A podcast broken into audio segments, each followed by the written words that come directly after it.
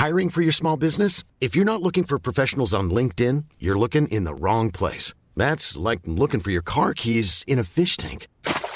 LinkedIn helps you hire professionals you can't find anywhere else, even those who aren't actively searching for a new job but might be open to the perfect role. In a given month, over 70% of LinkedIn users don't even visit other leading job sites. So start looking in the right place. With LinkedIn, you can hire professionals like a professional. Post your free job on linkedin.com slash people today. When you're ready to pop the question, the last thing you want to do is second guess the ring. At BlueNile.com, you can design a one-of-a-kind ring with the ease and convenience of shopping online. Choose your diamond and setting. When you find the one, you'll get it delivered right to your door. Go to BlueNile.com and use promo code LISTEN to get $50 off your purchase of $500 or more. That's code LISTEN at BlueNile.com for $50 off your purchase. BlueNile.com code LISTEN.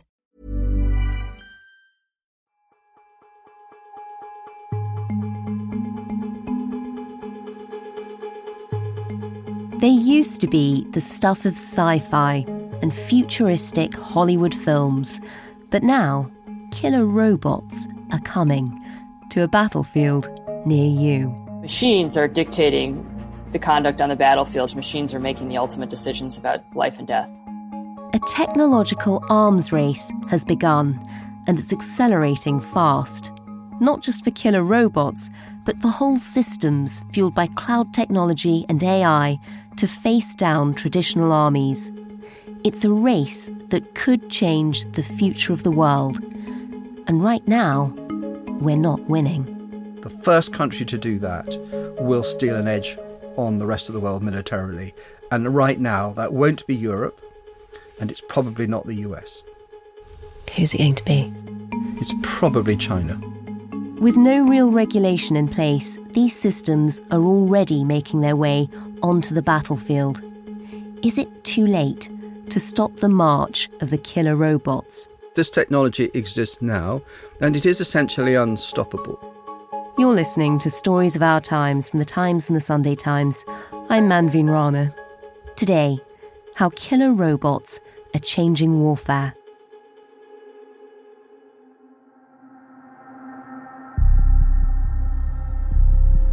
Last year, an audacious attack in Iran made global headlines. But whilst Middle East watchers tried to assess the political fallout, for military experts everywhere, it heralded a new era in robot warfare. Mohsen Fakhrizadeh, the father of Iran's nuclear program, he was a target of the Israelis who have carried out a series of uh, assassinations of people involved in the Iranian nuclear effort. That's the Sunday Times Foreign Features editor, Matthew Campbell. He was driving back to the city from his country house with his wife and a convoy of minders, security guards, and at one point was approaching a truck parked beside the side of the road. In the back of this truck, unknown to Fakhrizadeh and his entourage, there was a very heavy caliber machine gun but there were no humans present. This was a weapon that had been smuggled in tiny parts into the country over a period of several months, and then reassembled and mounted in the back of this pickup truck. It was switched on by someone in a different country, a thousand miles away. That authorized the weapon to open fire as soon as it recognized the approaching target. With a remote controlled machine gun mounted on a car, a satellite controlled machine gun it was some kind of AI controlled weapon that zoomed in onto his face. Now, this was through a system of image recognition. Information about the target had been fed into this weapons programming, and it could have recognized the vehicle that he was traveling in. Some experts even believe that it could have been an example of facial recognition technology. In other words, it waited until it could positively identify and then it opened fire. One of Iran's top nuclear scientists is dead, apparently assassinated. He was then flown to a hospital, uh, we believe in Tehran, but he died of his injuries there. He was killed. His wife, who was sitting in the passenger seat, was unharmed. At the time it happened in security circles and among military officials, there was great interest in this incident. This was a high tech plot involving an AI powered facial recognition satellite controlled robot machine gun into whose bullets Fakhrizadeh stepped. It was regarded as an example of a country testing out uh, technology that's never really been used before. Mohsen Fakhrizadeh was assassinated last November, but it wasn't the first time Matthew had been intrigued by killer robots. I first became interested in this subject back in 2017. I happened to see a YouTube video called Slaughterbots, and it was really quite striking and left a deep impression on me. It showed swarms of miniature drones fitted with face recognition systems and explosives, and they were being unleashed from the back of an aircraft and also a van. They were programmed to seek out and kill selected individuals. Some of these mini drones break into a school and start attacking these teenagers by basically charging at their heads and exploding.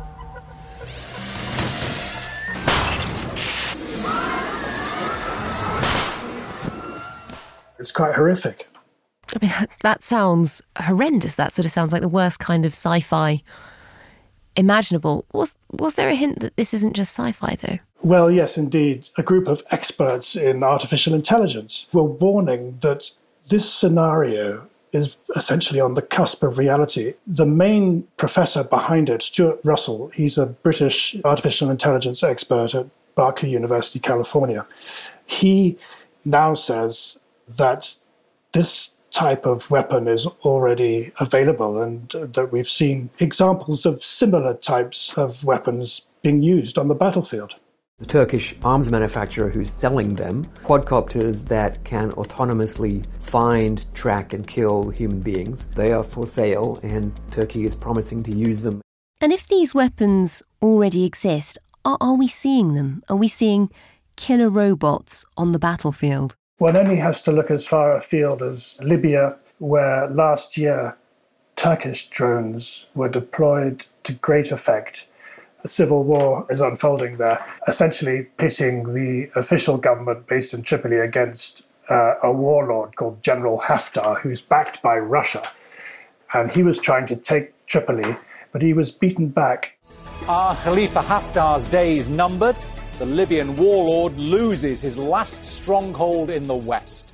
It was effectively the use of these Turkish drones that did it because they are operating on a much higher level than any other weaponry we've seen so far. Now, uh, by losing the city of Tarhuna, Haftar's forces have lost their major and last stronghold in western Libya. When they're launched with a few taps of the keyboard, they can basically loiter around the battlefield for up to two hours or more. They've been programmed to identify tanks, armored vehicles, and possibly even people wearing camouflage. They are pre programmed to fire on those targets without reference to any human controller. So these weapons are firing at targets without any human intervention. Is that as terrifying as it sounds? The AI expert, Professor Stuart Russell at Berkeley in California, certainly thinks so. Because it doesn't require any human supervision, one person can launch an attack with millions of weapons. They can be selective, so you can wipe out, you know, just the males between 12 and 70, or people of a particular ethnic group. It's hard to see any dimension on which they're not more dangerous than nuclear weapons. With AI that's potentially more dangerous than nuclear weapons, it's not just the war in Libya that's been transformed by new technology. My name is General Sir Richard Barrons. I'm a former commander of UK Joint Forces Command. General Barrons is an expert on the emerging technology, and he says it's already changing the way we plan for war. First of all, the world is essentially transparent.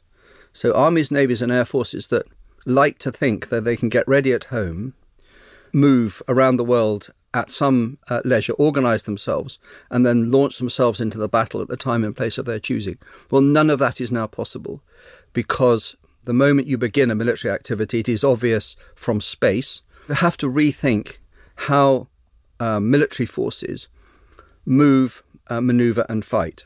Because the other uh, end of this problem of transparency is the emerging primacy of the precision missile. We have seen the effects of this already. So, for example, in, in Ukraine a few years ago, two battalions of Ukrainian infantry in light armored vehicles. So, let's say about a thousand people, possibly, and probably a couple of hundred of vehicles. They were spotted by Russian drones, so unmanned surveillance, and they were destroyed by long range precision artillery in somewhere between 5 and 20 minutes.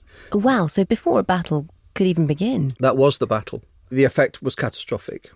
So, to put that in perspective, were it to come to it, and there's no reason that it should, a Russian cruise missile takes about 90 minutes to get from Russia to London. At the front end of it will be 300 kilograms of high end, high explosive. And that missile is sufficiently accurate to decide whether it goes through the door of number 10 or number 11 Downing Street. And of course, those missiles wow. won't come as a one thing, they'll come probably in, in a clip of 100. And therefore, we need to recognize that in the way war is fought in this century, it will be dominated by these long range precision ballistic and cruise missiles. And, and they are beginning to come at hypersonic speed, so five times the speed of sound. So very hard to intercept and, and very hard to, to shoot down. And Richard, just in the course of your career, you know, from the moment you began to the current climate, how much has technology on the battlefield changed? So I served for around 40 years and I, I started in the Cold War, where technology was essentially the legacy of the Second World War. And by the 1980s, we had the equipment that we would have wanted to have in the 1940s. We have seen the early stages of yet another transformation as a result of the application of digital age technology. And it is that process which is now going to accelerate and will become the most profound change in the way war is fought for at least 100 years. And with this digital age technology, with AI and what are being described as killer robots, what exactly will that mean? What will it look like? When we say killer robot, we might mean ship, submarine, aircraft, helicopter, vehicle, or the thing that looks like what most people think of a robot, which looks like a person, essentially, in robotic form. All of those things will exist. When the, those machines are given something simple to do, they're likely to be more effective. Simply watch this piece of sky or sea or, or land without blinking 24 hours a day, seven days a week. So that's quite straightforward. That's just surveillance and doesn't involve any lethal force. Then you could complicate that by saying, watch this piece of sky or sea or land, and if you see this sort of target, immediately engage it. You don't need to ask for permission, just engage it. And that's where you're building some sort of facility into the machine to recognize a legitimate target and having assured itself in its own way it's a legitimate target, then to engage it. Where we get into very tricky territory is where lethal autonomous weapon systems are built that are the leading edge of the technology and may therefore make a catastrophic mistake. There are clearly huge risks, but the technology is leaping ahead. So, what will a battlefield of the future look like? When this podcast spoke to the Chief of the Defence Staff, General Sir Nick Carter, a few months ago, we asked him. You will have fewer human beings on that battlefield, that it's much more likely to be about unmanned technologies and autonomous technologies, and indeed robots, combination of drones and robotic platforms. And they will probably be able to print a lot of the ammunition, munitions, and logistic capabilities that they need. What, so 3D printers in middle of a I think middle that's of a battle? The way that they will achieve a lot of their effects in the future. They will clearly have connections to cyber operators who will be able to provide them with some of the wherewithal they need. They will, I think, have extraordinary situation awareness in terms of what they wear in their helmets and what's available to them in terms of information systems. You already see head up displays, particularly if you see the, the helmet of an F 35 pilot, like you're probably familiar with a number of the films that people tend to watch these days. And it will give you a whole load of information which is vividly there in the glass in front of your eyes.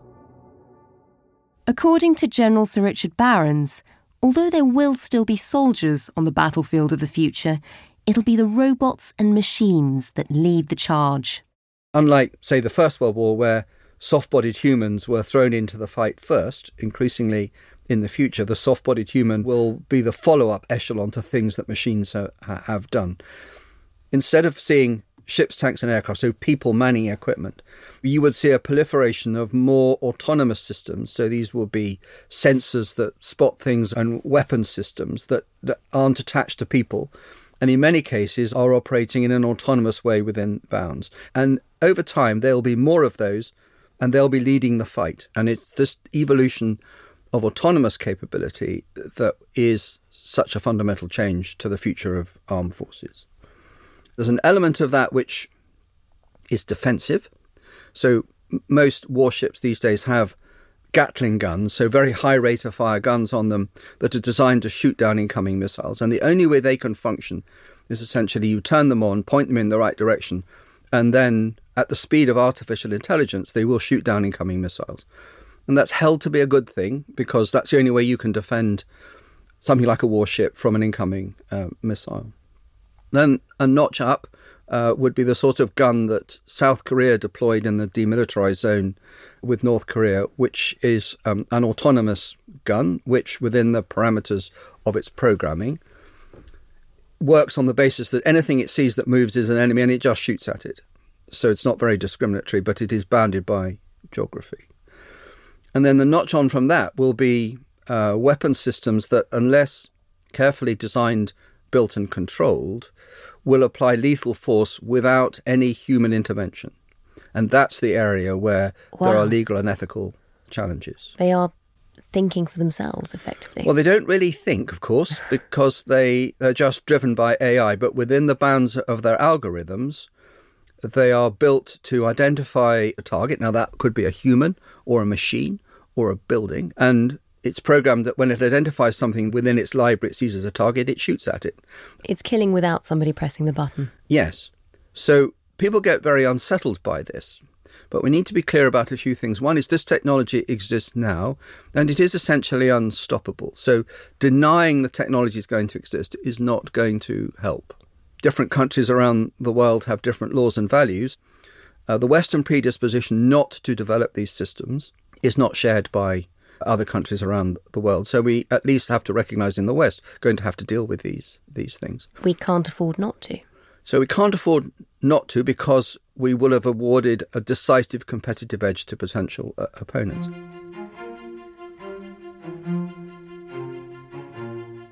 Coming up what are the benefits of killer robots and the very real pitfalls? But first, I'm Megan Agnew. I'm a commissioning editor and writer at the Sunday Times magazine. I organise and write interviews with politicians, stroppy heartthrob actors who absolutely don't want to be there, authors, artists, and features on a whole range of issues. We can only do this thanks to the subscribers of The Times and The Sunday Times. Subscribe today by visiting thetimes.co.uk forward slash stories of our times.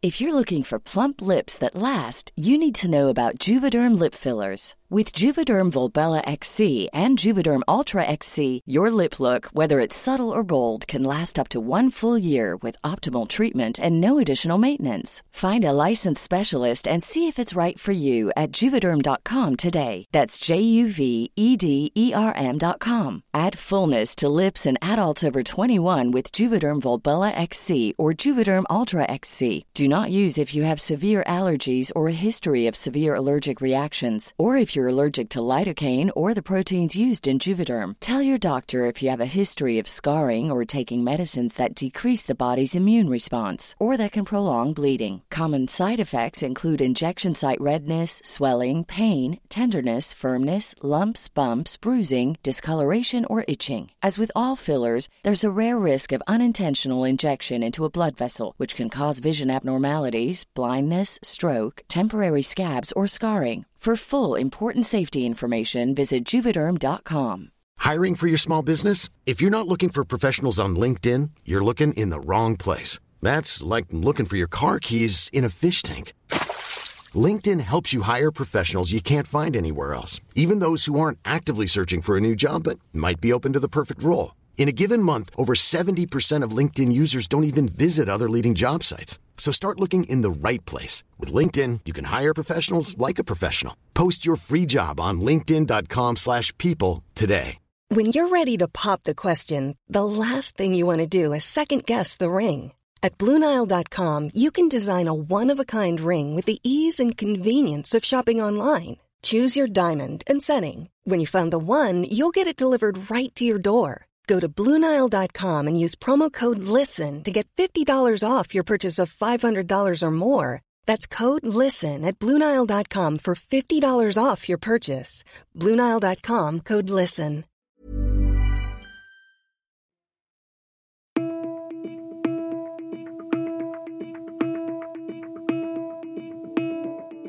If the vision of killer robots waging war in our cities has alarmed you, rest assured, you're not alone.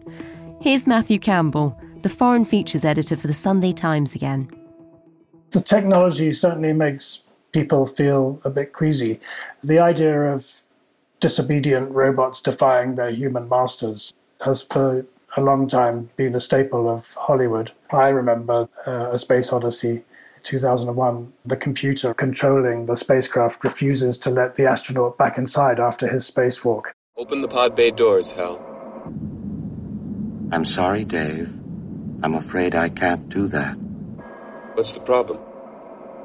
I think you know what the problem is just as well as I do. The danger of machines defying their master is something that experts in the field of artificial intelligence. Sorry, I missed that. It was at precisely this point during our interview that Matthew encountered his own overbearing piece of tech. Oh dear. Sorry. my phone is my phone is How talking ironic. to me. Sorry about that. I touched it in the wrong place and it started talking to me. So, uh, you, you were telling us about 2001 A Space Odyssey. Yes, science fiction comes into the debate a lot, but the experts in artificial intelligence say that this is, in fact, a bit of a diversion because we are such uh, a long way from having generally intelligent machines. We have machines that can learn and we have algorithms. But this is a long way away from machines that would, for instance, decide that they wanted to, to dominate us. And, you know, science fiction has often been invoked to scare us away from the idea of lethal autonomous weapon systems, as they're called. For the military, lethal autonomous weapon systems are now a fact of life. And according to General Sir Richard Barrons, they do have distinct advantages. If we were faced with a problem of getting at vicious terrorists located in a compound somewhere in the world. To do that with the sort of certainty we saw with the Osama bin Laden raid, you would send very highly skilled special forces soldiers.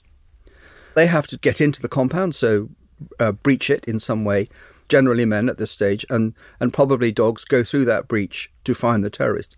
There's clearly great, quite a lot of risk. So maybe in the future we'll build robots which are built to, to be the first through the breach in the compound wall. And when they go through that compound wall, they will apply lethal force within the parameters that have been set for them. We won't mind if those robots are destroyed, and we won't mind too much if those robots kill a terrorist that we were going to kill anyway. And yet, some people say, no, that is intolerable. You cannot have a machine killing a human without a human in the loop. And one of the counters to that is to say, well, okay, so we won't send the robot, we'll send your son or daughter through the breach first, and they can take their chances. And at that point, most people see there's a balance in this argument. Talk me through why countries want to be investing in this now. You know, you, you mentioned, for example, that it does potentially save lives of soldiers. Talk me through all the benefits of using robots mm. rather than people. First of all, that they reduce the risk of casualties. So you don't care if you if you lose them. There's no family attached to them. It also, of course, means that you might be inclined to take risks which you really shouldn't. You know, you Mm. might be inclined to do the wrong thing. So it's a complex argument. The second thing is most of these platforms, particularly those that float or fly or drive, are going to be cheaper to make than the current equipment that armed forces have because they don't need to be built have people living on them. So you don't need um, as much protection. You, you don't need places to sleep and, and hospitals and dining rooms, things like that. And un, under the context of cheaper, there are two great advantages. This probably means you need to hire fewer regular soldiers, sailors, airmen, and marines to man these systems. Most European countries, perhaps a bit more than half their defence budget, goes on pay and pensions. This is how people will think about building sustainably affordable armed forces in the future. They'll also be more uh, resilient because, unlike manned platforms, they won't feel the need for holidays or weekends mm. um, or, or to come in for a shower. They'll just to flag at the end of a tour. They'll just be there. Mm. And that means you could put uh, a system at sea, probably solar or wave powered. And although it will require periodic maintenance, you don't have to worry about its morale. These systems don't need to train. They don't need to run around Salisbury Plain every six months to be good at their job. You simply have to update the software on the basis of experimental experience that you've had. It's likely to be more effective in many ways because it doesn't get distracted. It just does what it's made to do. So you know, unlike the typical soldier, sailor, airman, and marine, its mind doesn't wander off. It won't. It won't worry about its sex life or what its next leave is going to look like. It just does what it's programmed to do. But whilst there are clearly benefits, these machines have also attracted some high-profile critics. For several years now, experts and activists have been calling for a ban on the development of these weapons controlled by AI. They warned that they could one day malfunction in unpredictable ways and kill innocent people. Stephen Hawking was wont to, to warn that AI could spell our doom. The development of full artificial intelligence could spell the end of the human race. Humans, who are limited by slow biological evolution, couldn't compete and would be superseded. And Elon Musk, too, is very worried about it. He says that we're, quote unquote, summoning a demon by pursuing uh, lethal weapon systems. I have exposure to the most cutting edge AI, and I think people should be really concerned about it.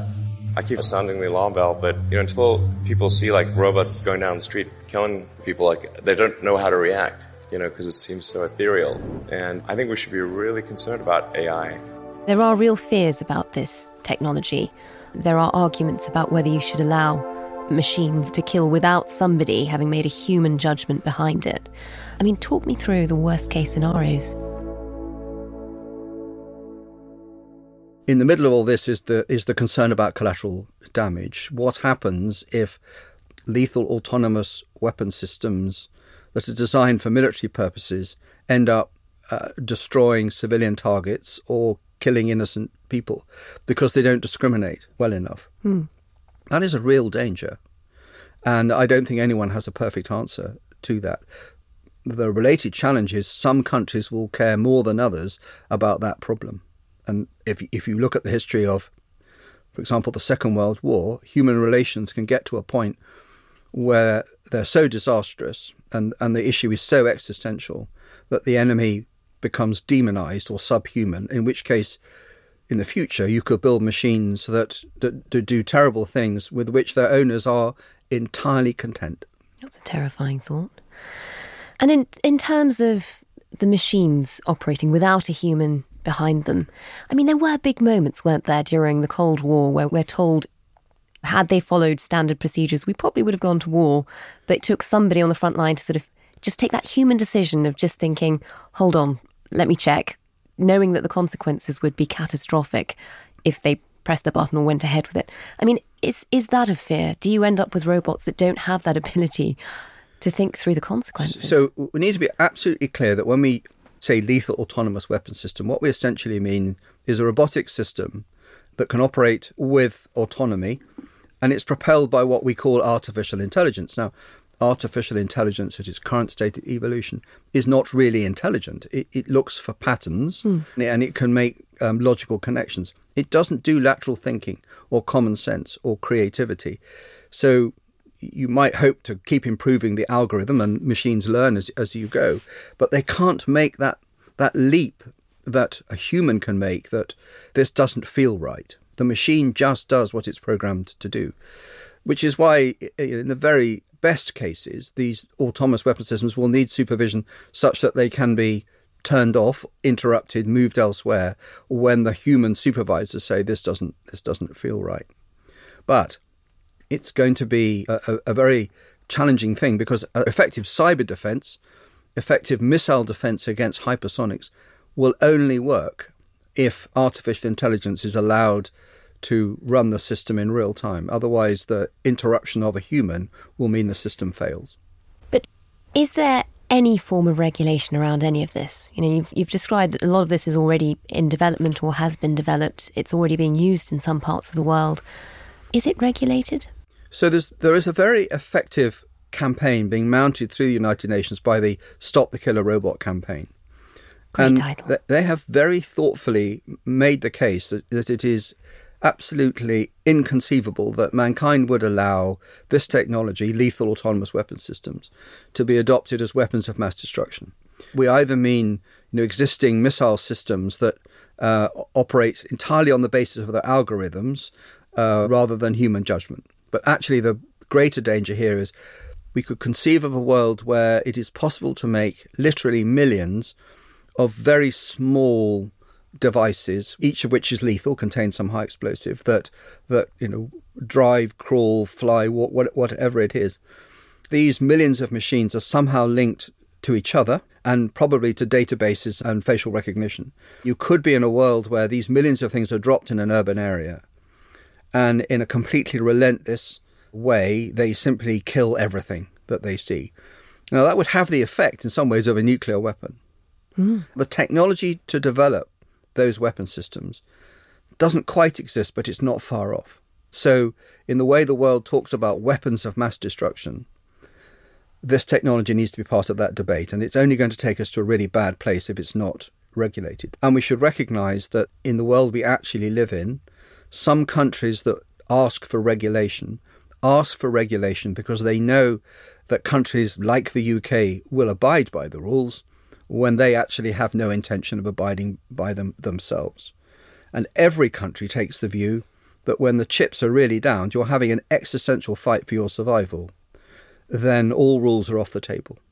So simply pretending this technology doesn't exist or pretending that it can be regulated out, I, I, I think is a bit of a forlorn hope. I mean, this is really terrifying. The the technology sounds terrifying. The fact that it, it's not far off is really alarming. But also the fact that even even if there was regulation, we would be likely to abide by it, but other countries might not be, which instantly sets us at a disadvantage. How does this end? How bad could it get? The world that we live in going forward is going to become a much more dangerous and uncertain place. And, and at the heart of this will be that nations are going to fall out as a result of things like population growth and climate change, which is going to cause profound instability.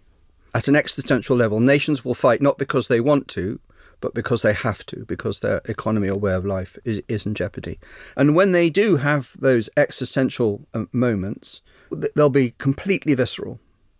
The sort of technology we're talking about will be applied because it will exist and, and it can be built very quickly. So we just can't deny that this is not going to be a feature of the world going forward. In the nature of the world we're moving into, that actually regulation won't work and we'll end up wrapping this into new forms of deterrence. So, so people won't do mad and bad things because they know that the consequences will be intolerable for them. We are already caught in an arms race, a desperate scramble to get kitted up with the best technology available. But are we adapting fast enough? What we're seeing now around the world is armies, navies, and air forces experimenting with little bits of autonomous or unmanned capabilities. So, the US, for example, has a project for building unmanned surface ships. Other nations are building more unmanned submarines. France and Germany and the UK and other countries are looking at how you blend manned fighter jets, which have largely had their day, with increasingly autonomous wingmen. But all of these systems are essentially accessorizing the current conventional models. Hmm. What no country has done yet is go wholesale for the transformation into a manned, unmanned, autonomous mix. Although countries like the UK have set out that's the path they're on, And what we should expect to see in the next few years is someone leading the way and recognizing that the way they build the most effective sustainable armed forces is to do this not by accessorizing the old way, but by a transformative design, a top down design that blends Army, Navy's, Air Forces, space, and cyber in a manned, unmanned, autonomous set of forces integrated by data and powerful um, networks. The first country to do that will steal an edge on the rest of the world militarily. And right now, that won't be Europe, and it's probably not the US. Who's it going to be? It's probably China. And all of this is still going to be a brutal, unregulated, destructive, feral fight where the aim is to kill your opponent and break their stuff faster than they can do it to you. That that nature of war is not changed just because you've got different technology.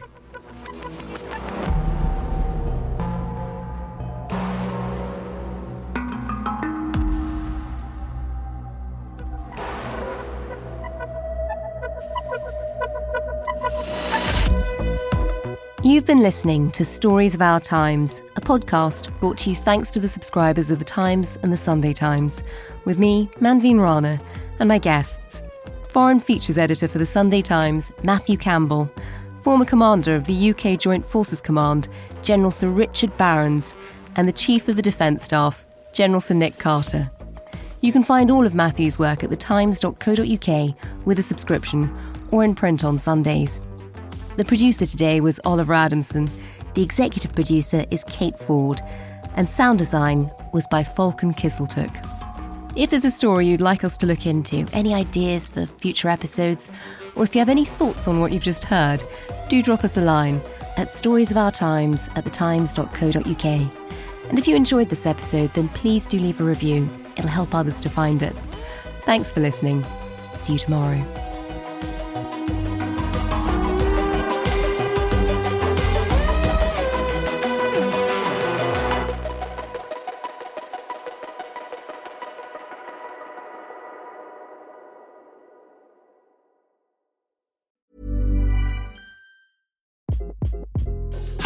This is Craig Robinson from Ways to Win, and support for this podcast comes from Invesco QQQ, the official ETF of the NCAA. Invesco QQQ is proud to sponsor this episode and even prouder to provide access to innovation for the last 25 years. Basketball has had innovations over the years too. We're seeing the game played in new ways every day. Learn more at Invesco.com slash QQQ. Let's rethink possibility. Invesco Distributors, Inc. When you make decisions for your company, you look for the no-brainers. And if you have a lot of mailing to do, Stamps.com is the ultimate no-brainer. It streamlines your processes to make your business more efficient, which makes you less busy. Mail checks, invoices, legal documents, and everything you need to keep your business running with Stamps.com.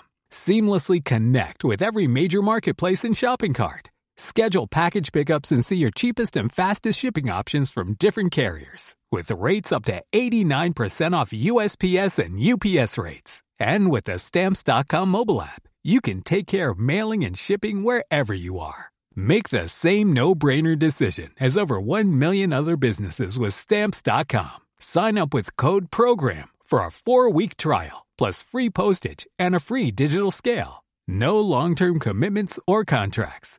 That's Stamps.com. Code PROGRAM.